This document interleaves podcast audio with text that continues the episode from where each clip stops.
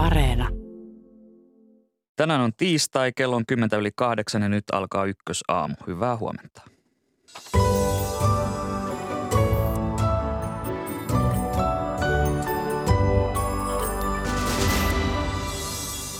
Suomen ja Yhdysvaltojen välisen suhteen sanotaan olevan parempi kuin koskaan aiemmin. Miten tämä näkyy Yhdysvalloissa? Suomi-Yhdysvallat suhteista heti lähetyksen aluksi. Hoitoalan työriidan sovittelu jatkuu tänään valtakunnan sovittelijan johdolla. Neuvotteluja on kutsuttu vaikeiksi ja ratkaisua yritetään löytää erityisesti palkkakiistaan. Tästä lisää 25 yli 8. Kiinan talous sakkaa, kiinteistösektori kuplaan räjähdyspisteessä ja maan hallinto on luopunut virallisista kasvutavoitteista tälle vuodelle. Miltä maan taloudellinen lähitulevaisuus näyttää siitä lähetyksen lopuksi. Minä olen Atte Uusinoka. Tervetuloa ajankohtaisten aiheiden pariin.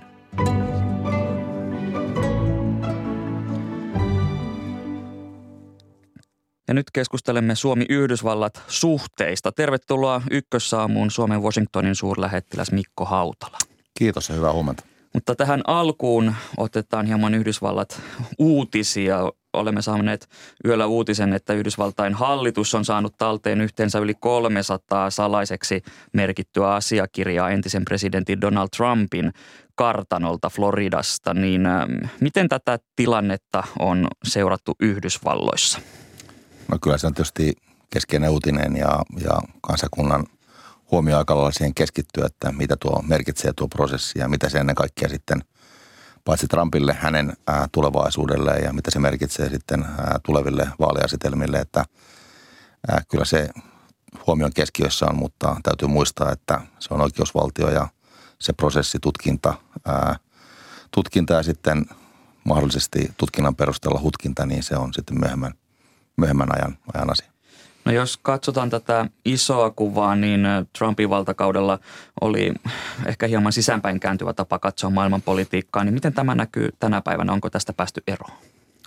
Kyllä Bidenin hallinto on tietysti tässä suhteessa hyvin toisenlainen, että kyllä he korostavat tätä yhteistyötä ja, ja liittolaisia ja kumppanuuksia ja minusta tuntuu, että se, että Suomi haki NATO-jäsenyyttä ja se, että Yhdysvallat sitä hyvin voimakkaasti tuki ja ennätysajassa sen hyväksyi – hyvin selkeä luvuin, niin kyllä se kertoo kuitenkin siitä, että he, he ymmärtävät, että Yhdysvaltain voiman perusta on liittolaisissa kumppanuuksissa. He eivät yksin enää nykymaailmassa ole suhteessa niin isoja kuin aikaisemmin, niin kyllä he tämän ymmärtävät. Ja, ja minusta tuntuu, että nuo äänestysluvut osoittaa myöskin sen, että myös republikaanipuolella heidän vahva enemmistönsä ajattelee aika samalla tavalla.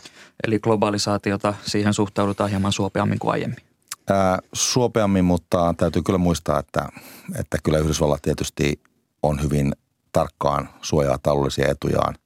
Ja kyllä tämmöinen niin kuin, ää, protektionismi on, on niin kuin voimissaan, että kyllä tietysti Yhdysvalloissakin keskeinen teesi on tämä amerikkalaiset työpaikat, eli kyllä kaikki asioita katsotaan niin kuin siitä näkökulmasta, vaikka yhteistyölle ollaankin avoimia. Suomen Washingtonin suurlähettiläs Mikko Hautala – Helmikuussa, helmikuun lopussa Ukrainassa alkanut hyökkäyssota, se laittoi Euroopan turvallisuustilannetta aika lailla kokonaan uusiksi ja konkreettisin esimerkki tästä on Suomen ja Ruotsin NATO-hakemukset. Niin äh, olit keskipisteessä, kun, kun tätä prosessia vietiin eteenpäin ja viedään kuitenkin edelleenkin eteenpäin, niin miten näet, että tämä, millainen urakka tämä Suomen NATO-jäsenyyden edistäminen tuolla Washingtonissa oikein oli sinulle? No kyllä se oli kova urakka, koska sieltä tietysti jouduttiin hyvin paljon tekemään työtä senaatin kanssa, myös edustajahuoneen kanssa. Ja tietysti media oli semmoinen toinen iso ulottuvuus, jolla, jolla pyrittiin tätä Suomen viestejä viemään läpi. Ja siinä oli tietysti meille hyvin keskeistä korostaa näitä Suomen vahvuuksia. Toisaalta sitä, että Suomi haluaa itse päättää näistä asioista ja olla, olla niin kuin liikkeellä. Me emme halunneet ikään kuin jäädä sellaiseen kuolleeseen kulmaan, jossa jotkut muut meidän kohtaloa ää, niin kuin siitä päättävät ja sitä, sitä pohtivat. Eli kyllä se oli iso urakka, mutta täytyy sanoa, että kyllä meidän vahvuudet aika nopeasti hahmotettiin ja, ja kyllä tuo hallinto myös oli hyvin samanmielinen ja tuki sitä prosessia. Eli ei se, ei se niin kuin, ei sitä ollut kauhean vaikea myydä tätä Suomen tapausta. Yhdysvaltain senaatti hyväksyi Suomen ja Ruotsin NATO-jäsenyyden ratifioinnin lähes yksimielisesti äänin 95-1, eli kannatus oli prosentuaalisesti korkeampaa kuin esimerkiksi Suomessa. Ja Yhdysvalloissa, kuten totesit, niin on ollut hyvin vahvaa kannatusta tälle jäsenyysprosessille, niin äh, mistä se kertoo? No se kertoo varmasti kahdesta asiasta. Yksi on se, että se kertoo Suomen omista vahvuuksista, se kertoo meidän vahvasta puolustuskyvystä – myöskin siitä, että me olemme vahva, vankka demokratia, mikä tietysti myöskin Biden tuossa ratifiointitilaisuudessa nosti esille. Ja meillä on myöskin teknologisia kyvykkyyksiä, me olemme, meillä on aika uniikkiakin osaamista näissä asioissa. Niillä on merkitystä. Suomi nähdään tämmöisenä niin kuin parhaan ryhmän, parhaan ryhmän edustajana, joka on täysin täyttää NATO-kriteerit. Se on niin kuin yksi asia. Toinen ulottuvuus on varmasti se, että – kun Yhdysvallat katsoo maailmaa, sehän katsoo maailmaa globaalisti koko, koko niin kuin, ää, globaalin turvallisuustilanteen kautta, niin kyllä he myöskin ajattelevat niin, että Suomen ja Ruotsin kaltaisten maiden tulo NATOon, se vahvistaa NATOa, joka myöskin tarkoittaa sitä, että kun tulee lisää nettovoimaa, niin Yhdysvaltain voimaa ikään kuin vapautuu käytettäväksi muualla. Se, se ikään kuin pikkusen helpottaa sitä heidän, heidän urakkaansa – Tämä ei toki tarkoita sitä, että Yhdysvallat olisi Euroopasta jotenkin lähdössä tai vähentämässä Euroopan merkitystä, mutta se tarkoittaa, että heidän tulee lisää ikään kuin sen turvallisuustaakan taakan kantajia. Että kyllä tämä NATO-jäsenyys tietysti Yhdysvaltain kannatus perustuu myös osittain siihen, että se on heidän etujensa mukaista. Eli se, että Suomi ja Ruotsi liittyvät ennemmin tai myöhemmin NATOon, niin se mahdollistaa Yhdysvalloille esimerkiksi katseen suuntausta vaikka tuonne Kiinan tai Aasian suuntaan. Se helpottaa sitä kokonaisuus, kokonaiskuormaa, koska tuota, kyllä Yhdysvaltain hallinto näkee hyvin selkeästi niin, että turvallisuus on globaalisti jakamatonta. Eivät he voi, enkä usko heidän niin kuin Eurooppaa unohtavan tai jotenkin niin kuin, ää, pistävän niin kuin selkeästi jonkunlaiseen niin kuin kakkos, kakkoskoriin, mutta, mutta kun heillä on paineita muuallakin, niin se, että niitä taakan jakajia on lisää, niin se, se hyödyttää sitä, sitä tilannetta. No Yhdysvaltain presidentti Joe Biden on todennut, että leikkimielisesti, että jos Suomi ja Ruotsi päättäisivät maailman asioista, niin täällä olisi asiat paljon paremmin ja rauhallisemmin. Niin minkälaisina maailmanpolitiikan tekijöinä Suomi ja Ruotsi nähdään Yhdysvalloissa? No kyllä meidät nähdään ää, hyvin ongelmattomina ää, maina, jotka eivät luo ongelmia, pyrkivät pikemminkin auttamaan muita niiden ratkaisemisessa. Että kyllä se on hyvin myönteinen, myönteinen kuva meidän, meidän roolista. No tällä hetkellä 30 NATO-maasta 23 on ratifioinut Suomen jäsenyyden, eli seitsemää vielä odotellaan ja näistä seitsemästä yksi on Turkki, joka on esittänyt Suomenkin kohdistuvia vaatimuksia. Niin kuten tässäkin haastattelussa on tullut esille, niin Suomen ja Ruotsin suhteet Yhdysvaltoihin ovat hyvät, niin mitä Yhdysvallat on valmis tekemään, jotta Turkin mahdollinen vastahakoilu tämän ratifioinnin suhteen, niin, niin se poistuisi? No kyllä Yhdysvallat varmasti jatkossakin tukee meidän, meidän jäsenen toteutumista ja ovat he toki sitä tehneet tähänkin asti. Minusta tuntuu, että meillä se seuraava vaihe on tietysti keskustelu Turkin kanssa jo tässä kuussa täällä Suomen päässä. Ja jossa tietysti pyritään sitten hahmottamaan vähän sitä, missä me menemme, missä on, onko Turkilla edelleen huolia, minkälaisia ne ovat ja mitä meidän oikeusjärjestyksen ja – oikeusvaltion pohjalta sitten on, on tehtävissä, joka olisi perusteltua, että nyt katsotaan mitä, mitä tuon asian eteneminen vaatii ja, ja sitten me voidaan ehkä vähän nähdä, nähdä tarkemmin se asetelma.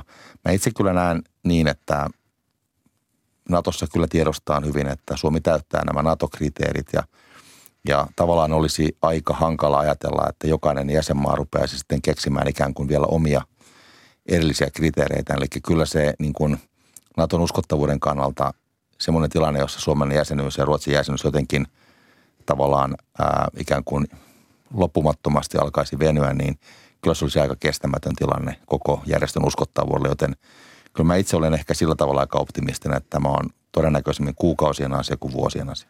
Suurlähettiläs Mikko Hautala, Yhdysvalloissa Suomi-tietoisuus on lisääntynyt. Osa syy on tämä NATO-prosessi, mutta sitten myös esimerkiksi tämä F-35-hävittäjähankinta on tuonut Suomea maassa esille. Niin miten näet, että Suomen kannattaisi nyt ottaa tästä tilanteesta kiinni, jotta, jotta myös lähitulevaisuudessa tota, Yhdysvaltain väliset suhteet olisivat tällä tasolla tai jopa vielä paremmalla?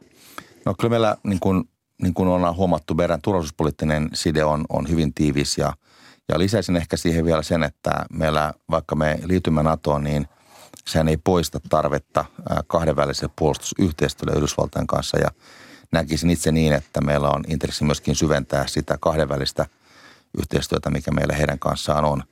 Mutta sama hengenvetoon kyllä lisäisin, että meillä on aika iso intressi Suomena myöskin lisätä meidän taloussuhteita Yhdysvaltain kanssa. Se johtuu ihan siitä yksinkertaisesta asiasta, että, että me olemme nyt Venäjän markkinat käytännössä menettäneet. Se on kuitenkin prosentuaalisesti, se on kuitenkin 5 prosenttia meidän ulkomaankaupasta. Meidän hyvinvointi perustuu kokonaan ulkomaankauppaan. Me joudumme hakemaan uudet markkinat ja jos me katsomme sitten EUn ulkopuolelle, niin, niin Yhdysvallat on se maailman ykkösmarkkina. Se on se meille jo nyt yksittäisenä maana tärkein kumppani. Että kyllä me joudumme nyt hakemaan keinoja, joilla meidän yritykset pääsee paremmin kiinni Yhdysvaltain markkinaan ja me voimme tämä, nämä markkinat ikään kuin korvata, ainakin osittain Yhdysvaltain markkinoilla. Miten näet, että nämä, tämä voitaisiin toteuttaa, että miten, miten markkinat voitaisiin korvata? No me tietysti nyt teemme aika kovaa työtä sen perusteella, että, tai sen puolesta, että, että löytyisi uudet kanavat yrityksille mennä Yhdysvaltain markkinoille ja – Semmoinen konkreettinen esimerkki on tämmöinen osavaltioyhteistyö, mikä me olemme nyt tässä viimeisen kahden vuoden aikana niin kuin lanseeranneet. Ja se tarkoittaa oikeastaan sitä, että kuuden Yhdysvaltain osavaltion kanssa muodostettu tämmöinen erityissuhde. Meillä on ihan erityinen niin kuin yhteisymmärrysasiakirja kunkin näistä kanssa. Viimeinen niistä tulee olemaan Texas, joka solmitaan nyt ihan loppuvuodesta. Osavaltiot ovat Michigan, Maine, Minnesota, Washington State, Colorado ja sitten tuo mainitsemani Texas. Idea on se, että kun suomalainen yritys miettii Yhdysvaltain markkinoille etabloitumista, niin he, heillä on ikään kuin valmiita kohteita. Ja, ja tietysti nuo osavaltiot ovat, nämä jo, jo mainitsemani ovat hyvin erilaisia. Mutta sieltä löytyy ikään kuin paikkoja, jotka ovat vähän niin kuin Suomen kokoisia, meidän yritysten kokoisia. Ne on valmiit kanavat, valmiit yhteydet ja sen pitäisi vähän helpottaa sitä, sitä urakkaa.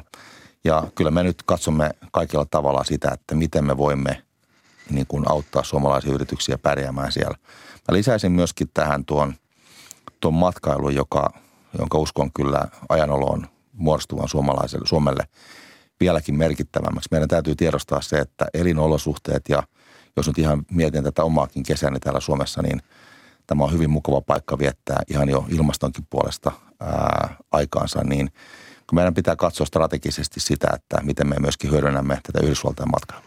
Suomen Washingtonin suurlähettiläs Mikko Hautala. Ähm, siirretään katsetta hieman Ukrainaan. Ulkoministeri Pekka Haavisto arvioi eilen suurlähettiläs, päiv- suurlähettiläspäivillä, ettei Venäjän hyökkäyssodan laajentumisen riskiä maailmansodan kaltaiseksi konflikti, konfliktiksi tule unohtaa, niin miten mahdollisena näet tällaisen kehityskulun? No minusta ministeri on Haavisto on tietysti aivan oikeassa ja, ja meidän ei tule hetkeskään unohtaa sitä, että – että tämä ei ole, niin kuin me emme ole nähneet tämän konfliktin loppupistettä ja me emme ole välttämättä vielä, vielä edes siinä, siinä niin kuin lakipisteessä, että itse näen, että eskalaatio voi alkaa eri tavoilla. Yksi tapa on se, että se lähtee jostain yksittäisestä tilanteesta tai sitten muodostuu semmoinen niin kuin strategisempi asetelma, jossa Venäjä esimerkiksi katsoo, että se joutuu jollain tavalla muuttamaan tämän konfliktin koko, koko yleispiirteitä, että, että näitä merkkejä me joudutaan kyllä vakavasti katsomaan, vaikka ne nyt eivät juuri tällä hetkellä kauhean todennäköisiltä näytäkään. No jos mennään ihan yhdysvaltalaisen arkipäiväiseen elämään, niin miten tämä hyökkäyssota Ukrainassa näkyy siellä Yhdysvalloissa? No kyllä se näkyy tietysti ihan jo siellä maakunnissakin. Se näkyy, Ukrainan lippuja näkyy, ihmiset kyllä puhuvat tästä. Ja itse kun olen tuolla Yhdysvalloissa kiertänyt nyt ää, pääosin tällä talousagendalla, niin kyllä – kyllä se tulee oikeastaan joka paikassa aika vahvasti esille. Ihmiset, varsinkin sitten kun he kuulevat minun taustastani, joka on sekä Ukrainassa että Venäjällä, niin kyllä he ovat hyvin kiinnostuneita. Että kyllä se Venäjän hyökkäys on sillä tavalla niin kuin on säpsäyttänyt kyllä laajemminkin sitä kansakuntaa, että eivät he, eivät he sen suhteen välinpitämättömiä ole. No Yhdysvallat on tähän asti ollut hyvin päättäväisesti Ukrainan tukena ja antanut sinne todella paljon niin aseapua, mutta myös sitten rahallista apua. Niin uskotko, että tämä tämä apu jatkuu sodan pitkittyessä vai näkyykö siellä viitteitä tästä tuen hiipumisesta? Kyllä minä uskon, että se tuki jatkuu ja se perustuu siihen Yhdysvaltain analyysiin, että jos Venäjä ikään kuin saisi tahtonsa läpi ja, ja alistettua Ukraina, niin sen seuraukset Euroopan turvallisuudelle laajemmin olisivat niin vakavat, että se avun, avun jatkaminen on perusteltua. Toinen kysymys on tietysti sitten se, että mikä on avun mittakaava ja, ja, ja miten paljon siihen liittyy sitten tällaista poliittista keskustelua. Ää, kyllä minun keskustelukumppanit Washingtonissa melkein kaikki ovat todenneet, että tämän isojen apupakettien tämmöinen niin kuin – ne paineet ja keskustelut siitä tulevat olemaan varmasti vähän hankalampia jatkossa, mutta kukaan ei oikeastaan kyseenalaista sen jatkamista. Suomen Washingtonin suurlähettiläs Mikko Hautala, kiitokset vierailusta Ykkösaamussa. Kiitos.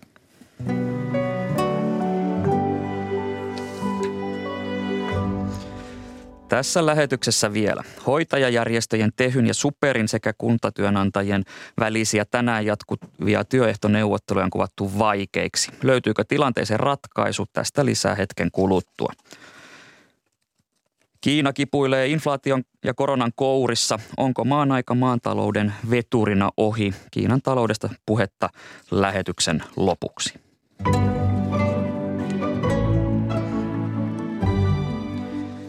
Ja nyt puhumme siis hoitajien palkkakiistasta. Puhelimessa on ylijohtaja Markus Henriksson terveydenhuollon toimintaa ja asianmukaisuutta valvovasta Valvirasta. Hyvää huomenta. Hyvää huomenta. Tässä on jatkuvasti kuultu jonoista ja pahenevasta hoitajapulasta, niin miten vakava paikka tämä on, kun jonot päivystyksestä jatkohoiton kasvavat ja hoitoon pääsyä saa odottaa ja odottaa? Hoitajapula aiheuttaa hyvin vakavan, vakavan tilanteen oikeastaan kaikilla sosiaali- ja terveydenhuollon sektoreilla. Päivystyksessä se näkyy kaikkein nopeimmin ja, ja myös muilla sektoreilla sisällä on vakavia vaikeuksia. Onko vaaratilanteita aiempaa enemmän ja jos niitä esiintyy, niin millä hoidon alueilla? Eh, jos ajatellaan nimenomaan hoitajapulaan liittyviä vaaratilanteita, niin siinä on hyvin paljon toimintayksikkökohtaista, siis alueellista ja paikallista vaihtelua. Eh, vaaratilanteita voidaan myös määritellä jonkin verran eri tavoin. Osa vaaratilanteista on, on, on kuormitustilanteita, ylikuormitustilanteita, jossa, jossa, jossa selvästi hoitajia liian vähän, mutta hommat saadaan hoidettua. Sitten on läheltä pititilanteita, jotka saadaan hallittua, tai sitten on todella, todella hyvinkin vakavia tilanteita, jossa, jossa tapahtuu sitten potilaalle haittaa. Se, että mikä on näiden vaaratilanne täsmällinen niin kehityssuunta on, on, on vaikea sanoa, mutta tilanne on joka tapauksessa koko ajan potilaille yhä enemmän haittaa aiheuttava ja myöskin työssä olevalle henkilöstölle yhä enemmän kuormitusta aiheuttavaa. Koronapandemian aikana meillä väijäämättä hoitojonot kasvoivat ja nyt näitä hoitojonoja ei ole ollenkaan tehokkaasti pystytty purkamaan, vaan, ne, vaan monin paikoin tilanne jonoissa vain pahenee. Ja nyt sitten päivystyksessäkin tilanne on hankaloitunut. Kesälomien päättyminen saattaa hiukan helpottaa tilannetta, mutta vain hiukan. No, jos pari viikon päästä uhkaavat teho-osastoihin kohdistuvat hoitajajärjestöjen lakot toteutuvat, niin ylijohtaja Markus Henriksson Valvirasta, mitä se tarkoittaa potilaiden turvallisuudelle? No sitten me puhutaan vielä sitten kertaluokkaa vaikeammastakin potilasturvallisuuden alentumisesta ja oikeastaan siitä, että mitään potilasturvallisuutta ei ole tehosastolla, jos tehosaston toiminta loppuu kokonaan. Nythän on niin, että kaikki ne potilaat, jotka tarvitsevat teho hoitoa, tai ainakin pääsääntöisesti he kuolevat ilman tehosasta hoitoa, jos eivät he saa tarvitsemansa tehosasta hoitoa. Tilanne on silloin erittäin, tietenkin erittäin murheellinen ja, ja. Tilanne on vakava sekä Kantaimeen keskussairaalassa että, että Turun yliopistoskeskussairaalassa – jos ajatellaan nyt tyksin, tyksin suurta tehosastoa, niin se on aivan välttämätön sen, sen sairaalan koko päivystystoiminnalle vaikeiden vammapotilaiden ja vaikeista sairausta kärsivien potilaiden hoidolle. Ja siellä joudutaan siirtämään suuria vaativia leikkauksia, yhteydessä tarvitaan tehoitoja ja se on tietysti hyvin vakava, vakava vaara näille potilaille, jotka niitä suuria leikkauksia tarvitsevat.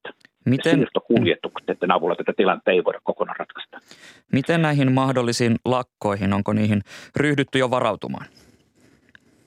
Kyllä on näissä sairaaloissa, joita lakon uhka koskee, sairaaloiden johto tekee intensiivistä työtä sen, että, sen suunnittelemiseksi, että miten tilanteesta voidaan, voidaan selvitä. Mutta eihän tämä helppo tilanne ole. Siis jos mitään suojelutyötä ei, ei, ei saada, niin, niin me joudutaan kyllä, kyllä kaamean vaikeisiin tilanteisiin tuon lakon uhan toteutuessa, mutta kukaanhan ei toivo, että se toteutuu. No lyhyesti vielä loppuun. Hoitoalan palkkakiista on jatkunut pitkään, niin miten kova kiire on saada ratkaisu tähän asiaan? Potilaiden oikeuksien näkökulmasta mahdollisimman nopea ratkaisu. Tämä tilanne tilanteessa, että vaikeudet kasautuu koko ajan. Hoitojonot kasvavat ja niiden hoitojonojen sisällä hoito muuttuu kiireellisemmäksi ja, ja päivystysten tilanteet eivät, eivät korjaudu. Ja kaiken kaikkiaan siis Suomihan on lainvastaisessa tilanteessa hoitoon pääsyn suhteen. Kyllä tämä tilanne pitää korjata ja hoitajapulaan pitää saada pitkällä aikavälillä kestäviä ratkaisuja. Kiitos näistä kommenteista ylijohtaja Markus Henriksson Valvirasta. Kiitos. Jatketaan aiheesta täällä studiossa. Täällä kanssani on kokoomuksen kansanedustaja ja sosiaali- ja terveysvaliokunnan varapuheenjohtaja Mia Laiho. Hyvää huomenta. Hyvää huomenta. Sekä etäyhteydellä keskusteluun osallistuu sosiaalidemokraattien kansanedustaja ja sosiaali- ja terveysvaliokunnan jäsen Gimberi. Hyvää huomenta. Hyvää huomenta. No tuossa Markus Henriksson Valvirasta antoi melko synkän kuvan tästä nykyisestä tilanteesta, niin Mia Laiho, mitä ajatuksia tämä puhelu sinussa herätti, jos puhutaan terveydenhuollon tilanteesta? Kyllähän tämä Markus Henrikssonin puheenvuoro oli erittäin huolestuttava ja pitäisi nyt herättää kaikki siihen, että, että on vakavasta tilanteesta kysymys. Tässä tilanteessa, kun meillä on jo henkilöstön saatavuusongelmat ja merkittävät hoitovelot niskassa ja henkilöstö on kuormittunutta, niin olisi välttämätöntä löytää nyt ratkaisu tähän hankalaan tilanteeseen palk- palkkaneuvottelujen osalta. Ja hän puhui tässä lainvastaisesta tilanteesta.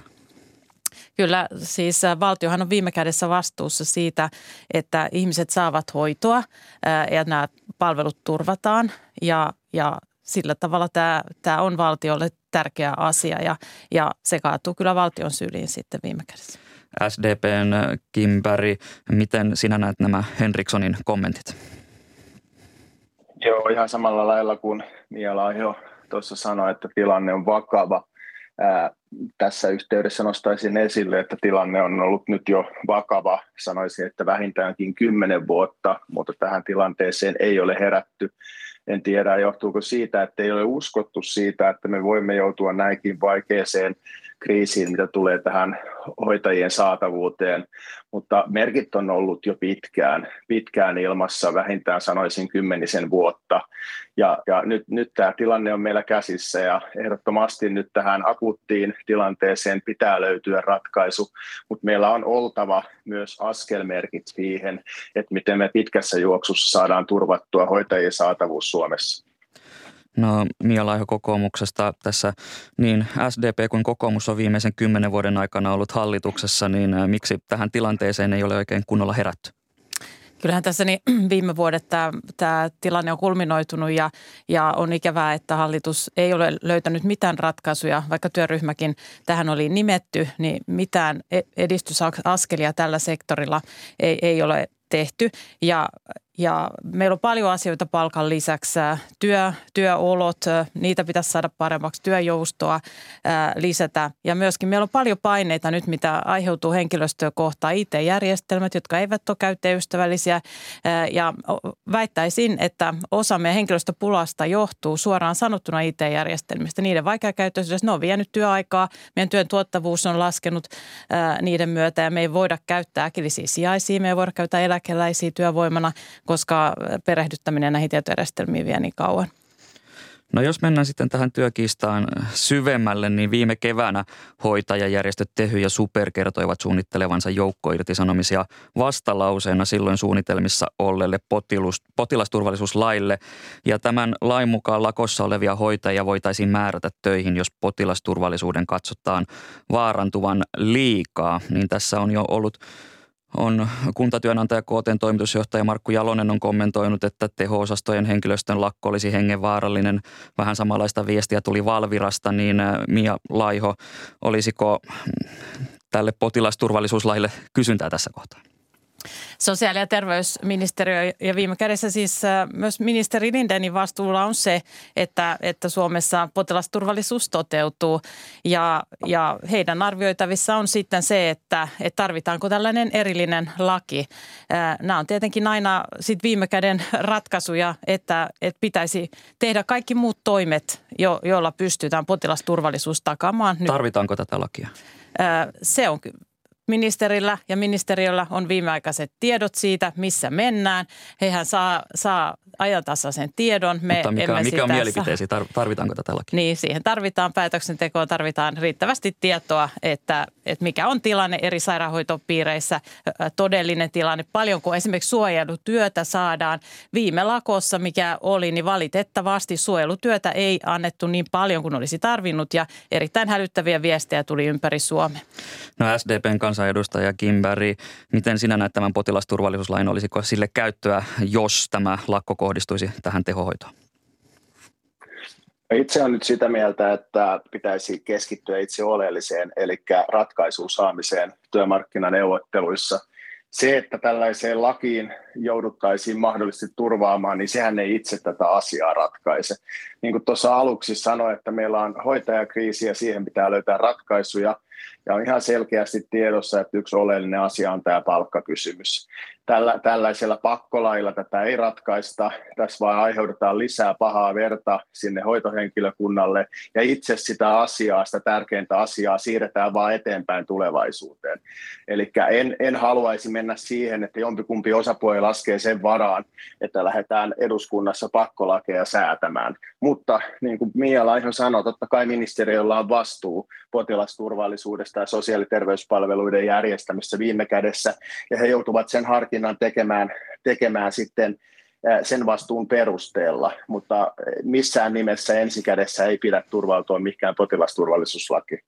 No hoitajajärjestöt ovat todenneet, että lakkojen tarkoitus on kohdistaa painetta valtion, jotta tähän hoitajien palkkaratkaisuun saataisiin vauhtia ja tähän saakka hallitus ei ole hirveästi halunnut puuttua näihin neuvotteluihin, niin Kimberi, onko mielestänne nyt syytä puuttua, kun Valviran Henrikssonkin toivoi tilanteelle nopeaa ratkaisua? Itse olen henkilökohtaisesti ollut jo pidempään sitä mieltä, että, että tämän asian järjestämiseksi tarvittaisiin kolmikantaista yhteistyötä.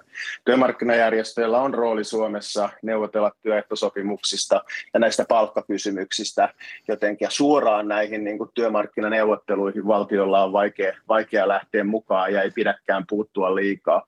Mutta to, tottahan on se, että varsinkin vuodenvaihteen jälkeen, kun hyvinvointialueet aloittavat, niin valtiohan rahoittaa käytännössä kokonaisuudessaan tämän palkkaratkaisun, mikä neuvotellaan. Ja tässä, tästä syystä näkisin, että olisi hyvä istua yhdessä työmarkkinajärjestöt ja sitten ministeriöiden edustajat samaan pöytään ja yhdessä katsoa tätä kokonaisuutta, että miten tästä päästään eteenpäin. Se totta kai sisältää tämän palkkaratkaisun, mutta se sisältää myös muita, muita tärkeitä kysymyksiä, jotta ala saadaan houkuttelevammaksi. Sieltä SDP-edustajan suusta tuli toivetta kolmikanta sopimisesta, niin miten sinä näet Mia? Ensisijaisesti asia pitäisi nyt ratkaista työmarkkinaosapuolten välillä istua neuvottelupöytään ja yrittää löytää ratkaisu.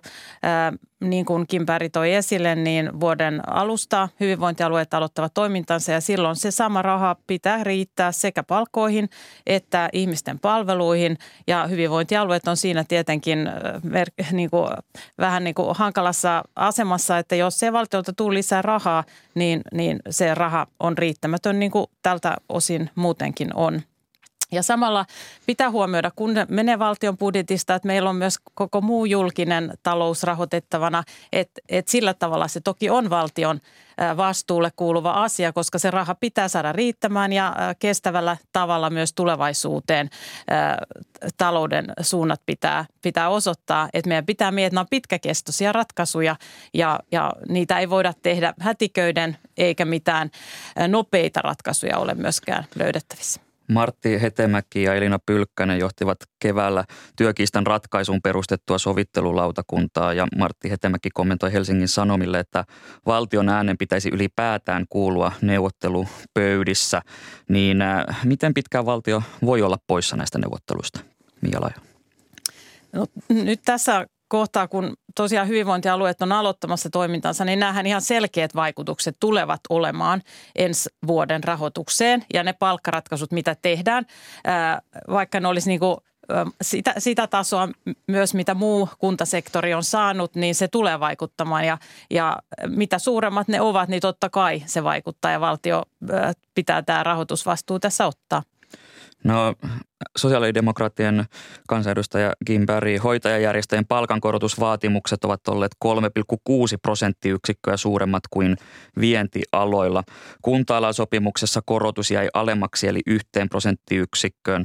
Ja pysyminen hoitoalalla on Superin puheenjohtaja Silja Paavolan mukaan kiinni palkoista. Niin Kim Berry, onko muita vaihtoehtoja tässä kuin maksaa? No niin kuin tuossa äsken sanoin, niin tämä palkka on yksi hyvin tärkeä, jos ei kaikista tärkein osa sitä työn vetovoimaisuutta ja siinä mielessä jonkinlainen pidempi, useampi vuotinen palkkaohjelma – tulisi nyt saada aikaiseksi, koska se antaa, antaa kuitenkin siellä valoa tunnelin päästä ja uskoa tulevaisuuteen siellä hoitohenkilökunnan keskuudessa ja täten sa, sa, on paremmat mahdollisuudet ainakin saada pidettyä nykyinen hoitohenkilökunta työssä ja, ja saada ala myös houkuttelevaksi ää, niin kuin nuorten osalta. Mutta totta kai sen lisäksi on paljon muita tekijöitä. Yleensä ottaen se työssä jaksaminen on tärkeä asia. Työn kuormittavuushan on ollut jo pitkään todella korkea. Se on oikeastaan oikeastaan vaan noussut jatkuvasti. Korona-aikanahan se eh, meni jo aika mahdottomaksi se tilanne, koska sairaspoissaoloja oli paljon. Ja ongelma siinä on se, että jo voisiko sanoa viimeisen 20 vuoden aikana, niin eh, mitoitukset on mennyt entistä vaan tiukemmiksi ja se tarkoittaa sitä, että jos yksi työntekijä on poissa sairasloman takia tai muiden, muiden poissaolojen takia, niin se työn kuormittavuus menee vaan entistä pahemmaksi. Ja tämän takia Marinin hallitus sääti lain hoitajamitoituksesta, varsinkin, varsinkin vanhusten hoitoon, koska siellä se työn kuormittavuus on ollut kaikista suurinta. Eli tämä on yksi keino yhteen osatekijään vaikuttaa juuri tämä, tämä hoitajamitoitus. Sen lisäksi se työssä jaksaminen, yleensä se työtyytyväisyys, se kuinka kohdellaan työntekijöitä siellä työpaikoilla, kuinka kollegoja kohdellaan. Ja yksi tärkeä asia, mitä pidän erittäin tärkeänä, on se, että kun opiskelijoita tulee sinne kliinisen harjoitteluun, että miten heidät otetaan vastaan, koska sitä kautta saadaan myös näitä opiskelijoita jatkossa sitten työhön tälle alalle. Mennään tähän hoitajamitoitukseen vielä lopuksi, mutta pysytään tässä palkka-asiassa. Valtakunnan sovittelija Anu Sajavaara on kutsunut sovittelijan toimistoa pettymysten pulevardiksi, jossa molemmat osapuolet ovat yleensä joutuneet joustamaan omista tavoitteistaan. Niin kokoomuksen Mia Laiho, uskotko, että, että puolin tai toisin löytyisi joustovaraa? No mä toivon, tota, todella toivon, että semmoinen joustovara nyt löytyy ja, ja ymmärretään, että molempien osapuolten tulee tulla vastaan. Ja kyse ei ole vain palkasta, vaan kyse on työoloista, miten niitä kohennetaan, miten työn joustoa voidaan lisätä ja miten esimerkiksi nyt lainsäädännöllisin keinoinkin, että me, me vähennetään sellaista, ää, niin kuin esimerkiksi ää, tullaan varmasti myöhemmin tähän hoitajamitoitukseen, mutta että kyllä sillä niin kuin jä, jäykistetään rakenteita kaikilla tällaisilla lainsäädännöllisillä toimenpiteillä, kun meidän pitäisi miettiä ja lähteä sieltä asiakkaan tarpeista lähtien, että mihin sitä työvoimaa tarvitaan. Meillä on työvoimapula monella eri sektorilla ja sen takia pitää entistä tarkemmin miettiä, mihin sitä oikeasti sitä terveydenhuollon ammattilaista tarvitaan tekemään juuri sitä työtä, mihin hän on koulutuksensa saanut. No mennään sitten tähän hoitajamitoitusasiaan. Sosiaalidemokraattien kansanedustaja Kim Berg, tässä viime päivinä on keskusteltu paljon tästä hoitajamitoituksen lykkäämisestä ja median tietojen mukaan tästä keskustellaan hallituspuolueiden kesken. Niin miten todennäköistä on, että lykkäys tapahtuu? Lähtisin nyt siitä, että hoitajamitoituksen lykkääminen, hän ei ole ratkaisu tähän hoitajapulaan. Kuten tuossa äsken nostin esille, niin juuri tämä työn kuormittavuus on ollut huikealla tasolla ja sitten sen takia tämä laki on säädetty, että tässä työn kuormittavuutta saataisiin laskettua ja alas, saataisiin sitä kautta hieman vetovoimaisemmaksi mutta mikäli tilanne on aidosti se, että meillä on työpaikkoja, johon työntekijöitä ei saada, vaikka kaikki mahdolliset keinot käytetään, ja uhkana on se, että joudutaan esimerkiksi hoivayksikköjä sulkemaan, niin sitähän ei tietenkään kukaan halua.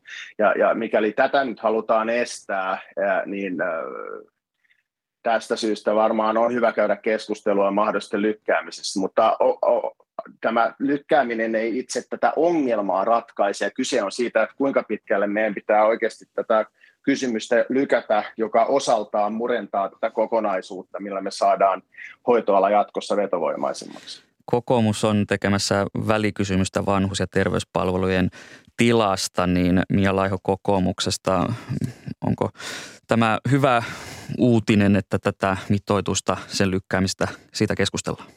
ilman muuta tämä mitoituksen nostaminen nyt vielä 0,7, kun sitä on jo tässä nostettu, että tällä hetkellä se on jo nostettu 0,6 ja, ja jo tällä, tällä luvulla hoivapaikkoja on jouduttu sulkemaan, niin ilman muuta tämä on järkevää jos siihen hallitus tämän esityksen tekee ja sitä ilman muuta kannatamme. Me emme voi ottaa vain yhtä nurkkaa terveydenhuollosta. Meidän pitää katsoa kokonaisuutta. Esimerkiksi vanhusten osalta meidän pitää koko vanhustenhuollon palveluketjua katsoa, että kaikki saa hoivan kotihoidosta sinne, sinne ympärivuorokaisen hoivaan, mukaan lukien myös omaishoitajat. Sitten on muut terveydenhuollon sektori. Et sen takia nämä vaikutusarviot eri puolille on huolellisesti arvioita, vaan aina kun lainsäädäntöä tehdään. No THL on arvioinut, että jos tämä 0,7 tavoite huhtikuussa täytettäisiin, niin siihen pitäisi löytää noin 3500 hoitajaa. Niin äh, Kimpäri, miten tätä tilannetta pitäisi lähteä ratkaisemaan? Niin kuin sanoin, niin ensin tämä työmarkkinakierros pitäisi saada ratkaisuun ja sieltä pitäisi saada myös tähän palkkakysymykseen nyt jonkinlainen pidempi aikainen ratkaisu. Sen lisäksi meidän on löydettävä myös muita keinoja, millä niitä työehtoja ja, ja, ja työ, työssä jaksamista pystytään, pystytään parantamaan hoitoalalla. Mielestäni tämä ministeri Kiurun perustama poikkihallinnollinen työryhmä, niin heidän olisi hyvä löytää, löytää useampia ratkaisuja yhdessä siihen, että millä me tätä hoitoalan vetovoimaisuutta pystytään viemään eteenpäin. Eli, ja, eli, ja näkisi... eli Kimpäri, näetkö siis, että työehtojen parantaminen ja palkan nostaminen automaattisesti tarkoittaisi sitä, että, että alan vetovoima paranee? No se on yksi tärkeä ja oleellinen asia, millä me alan vetovoimaisuutta saadaan parantua, parantumaan. Mutta niin kuin sanoin jo tuossa aikaisemmin, niin ikävää tässä on se, että näitä ratkaisuja olisi pitänyt tehdä noin kymmenen vuotta sitten. Me olisimme ihan eri tilanteessa tällä hetkellä. Nyt tietenkin on kiire ja nyt tässä kiireessä niin näkisin, että nykyisillä kunnilla ja sairaanhoitopiireillä vuodenvaihteen jälkeen hyvinvointialueella on tärkeä rooli siinä, että miten he houkuttelevat työntekijöitään. Siellä on tietenkin tiettyjen lisien maksaminen, se työhyvinvointi yleensä ja kaikki muut työehdot, mm. joita työntekijöille tarjotaan, niin tässä kriittisessä tilanteessa tärkeää. Sitten vielä loppuun Mia Laiho, miten tilanne tulisi ratkaista? No nyt tietenkin pitää pyrkiä löytämään ratkaisu yhdessä yhteisissä neuvottelupöydissä, tehdä ratkaisu myöskin tästä hoitajamitoituksen lykkäämisestä, koska se tieto tarvitaan kentällä ja sitä tie, tietoa tarvitsee eri, eri toimijat. Ja tässä viime vuosina hallituksella olisi ollut mahdollisuus parantaa tilannetta, mutta he ovat itse asiassa vain kärjistäneet ja pahentaneet tilan, tilannetta sillä, että he eivät ole tehneet mitään tai tehneet lakeja, jotka hankaloittavat ja lisäävät byrokratiaa. Kiitokset keskustelusta kokoomuksen Mia Laiho sekä SDPn Kim Päri.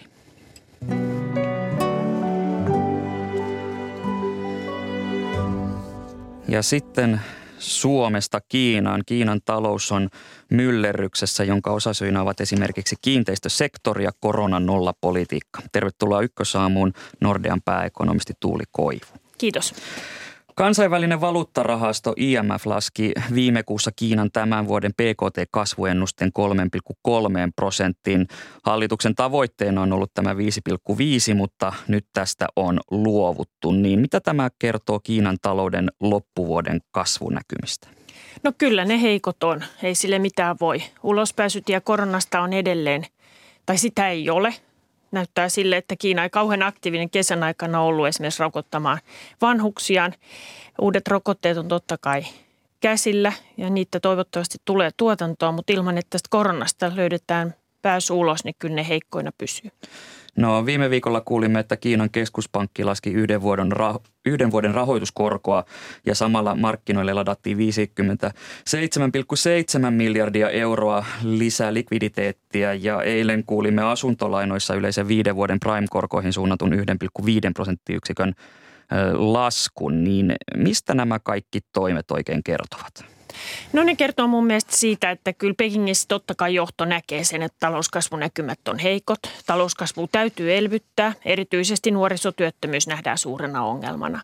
Mutta toisaalta mitään paniikkinappulaa ei ole painettu. Nämä koronlaskut on ollut aika maltillisia ja korko sinänsä talouspolitiikan välineenä tai rahapolitiikan välineenä Kiinassa on aika pieni.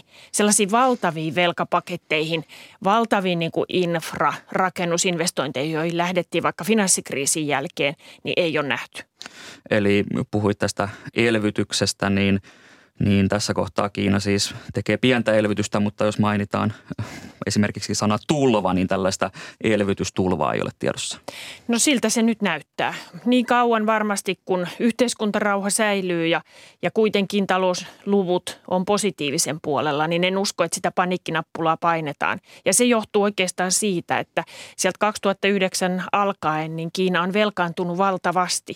Kiinan johto on jo monen vuoden ajan todennut, että tämä velkataakka – voi estää tulevaisuuden talouskasvua, mutta ennen kaikkea lisää riskejä siihen, että jonkunnäköinen velkakriisi, pankkikriisi on Kiinassa mahdollinen.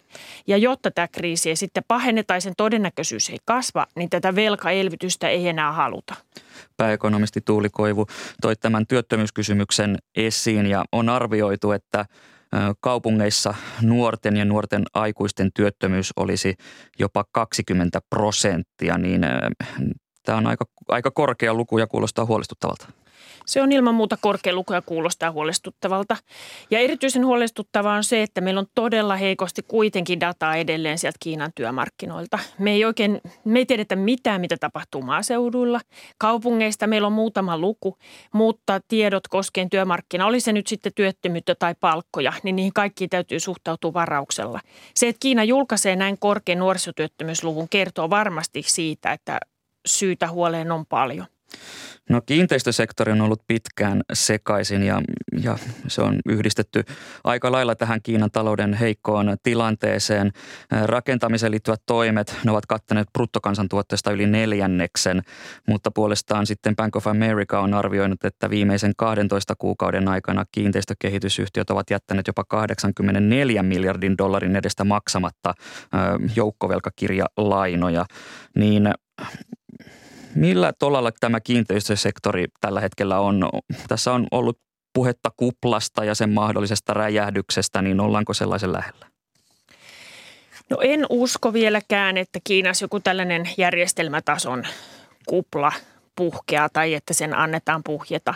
Ihan niin kuin mainitsit, niin kiinteistösektorin, asuntosektorin rooli Kiinan taloudessa on paisunut viimeisten vuosien aikana ihan liian suureksi.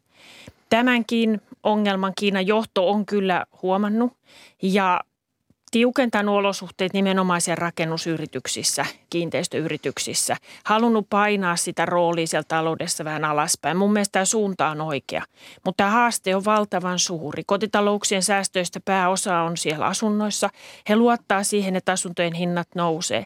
Ja nyt tämä aiheuttaa tietenkin valtavan epävarmuuden ja kysymysmerkin, että mitä Kiinan koko talouskasvun moottorille ja erityisesti kulutukselle, josta piti tulla tulevaisuuden kasvumoottori, oikein tapahtuu, kun näin suurta epävarmuutta on.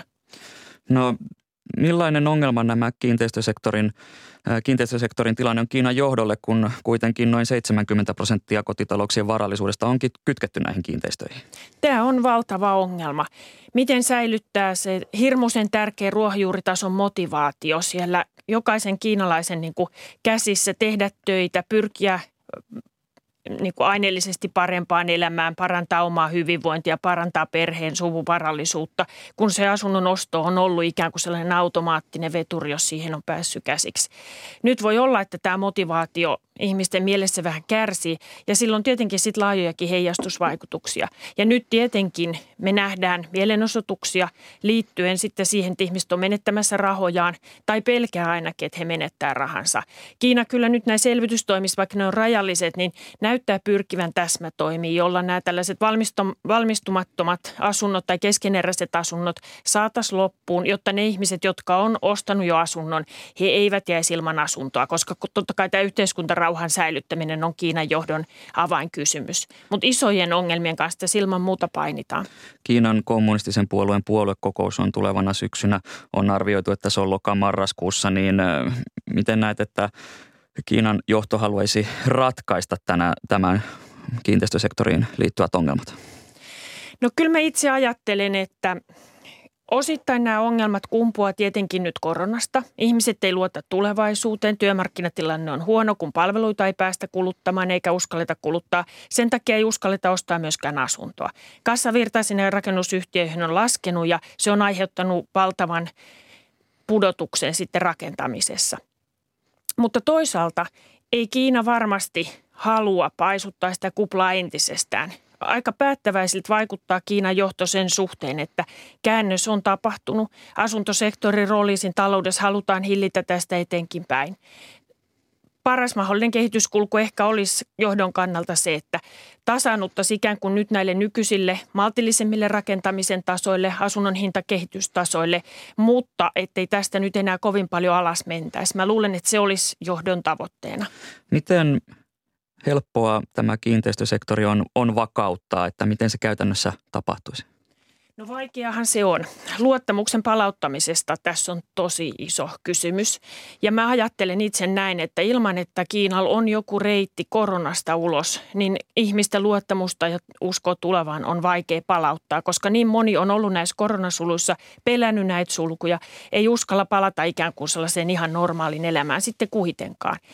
Ja ilman tämän luottamuksen palauttamista, niin se kaivo, johon sitä rahaa joudutaan sitten Pekingistä syytämään, niin voi osoittautua loputtomaksi. Että kyllä tähän talkoisiin ikään kuin tarvittaisiin kaikki kotitaloudet, rakennusyhtiöt sekä sitten varmaan julkinen sektori. Tätä kiinteistösektoria Kiinassa, sitä on, kuten toit esille, niin on pidetty maailmantalouden veturina. Niin jos siellä tilanne nyt rauhoittuu tai jopa vakautuu ja laskeekin tästä, niin minkälainen merkitys sillä olisi maailmantaloudelle? Kyllä sillä ilman muuta on merkitys. Kiinan rakentaminen on todellakin ollut yksi maailmantalouden vetureista. Kannatteli maailmantaloutta erityisesti finanssikriisin jälkeen, mutta myös monessa muussa suhdannevaihtelussa viimeisen 15 vuoden aikana on toiminut ehdottomasti sellaisena maailmantalouden pelastajanakin. Silloin suorat vaikutukset erityisesti monen nousevan talouteen, joka tuottaa paljon raaka-aineita Kiinan rakentamissektorille, mutta tämä luottamusvaikutus myös kansallisten rahoitusmarkkinoiden kautta on suuri. Ja Kiina totta kai kaiken kaikkiaan ollut maailman suurin moottori kasvun suhteen oikeastaan sieltä finanssikriisistä alkaen. Että kyllä tämä niin kuin maailmantalouteen totta kai suuren ja pitkän varjon heittää. Nordean pääekonomisti Tuuli Koivu. Kiina on tunnettu perinteisenä isona raaka-aineiden tuottaja maana esimerkiksi metallien suhteen. Ja, mutta nyt on kuitenkin puhuttu, että Kiinan tavoitteena olisi löytää uuden kasvun malli. Niin mihin Kiina oikein tähtää? No Kiina tähtää sellaiseksi teknologiseksi johtajaksi. Kiina tietää, että maailman portit on jossain määrin sulkeutumassa. Tämä kahtiajako varmasti eristää Kiinaa korkean teknologian osalta. Siitä on tietenkin jo ensimmäisiä merkkejä. Ja jotta Kiina pystyy tähän haasteeseen vastaamaan ja toisaalta jotta Kiinassa kasvu, tuottavuuskasvu kiihtyy ja säilyy vahvana, niin siihen tarvitaan korkea teknologia. Ja tämä viisivuotissuunnitelma pari vuoden takaa niin tähtää nimenomaan siihen, että Kiinan korkea teknologia olisi riittävän vahvaa, se olisi itsenäistä, se ei olisi niin riippuvaista kansainvälisistä teknologioista ja tämä on e- ehdottomasti se keppihevonen, jolla presidentti Xi yrittää viedä Kiinan taloutta eteenpäin. No teknologia jätti Apple on siirtämässä paljon toimintansa muualle Aasian, Kiinasta, esimerkiksi Vietnamin ja Intiaan, niin ähm, onko tämä minkälainen huoli Kiinan taloudella? Varmasti nyt hajautetaan tuotantoa.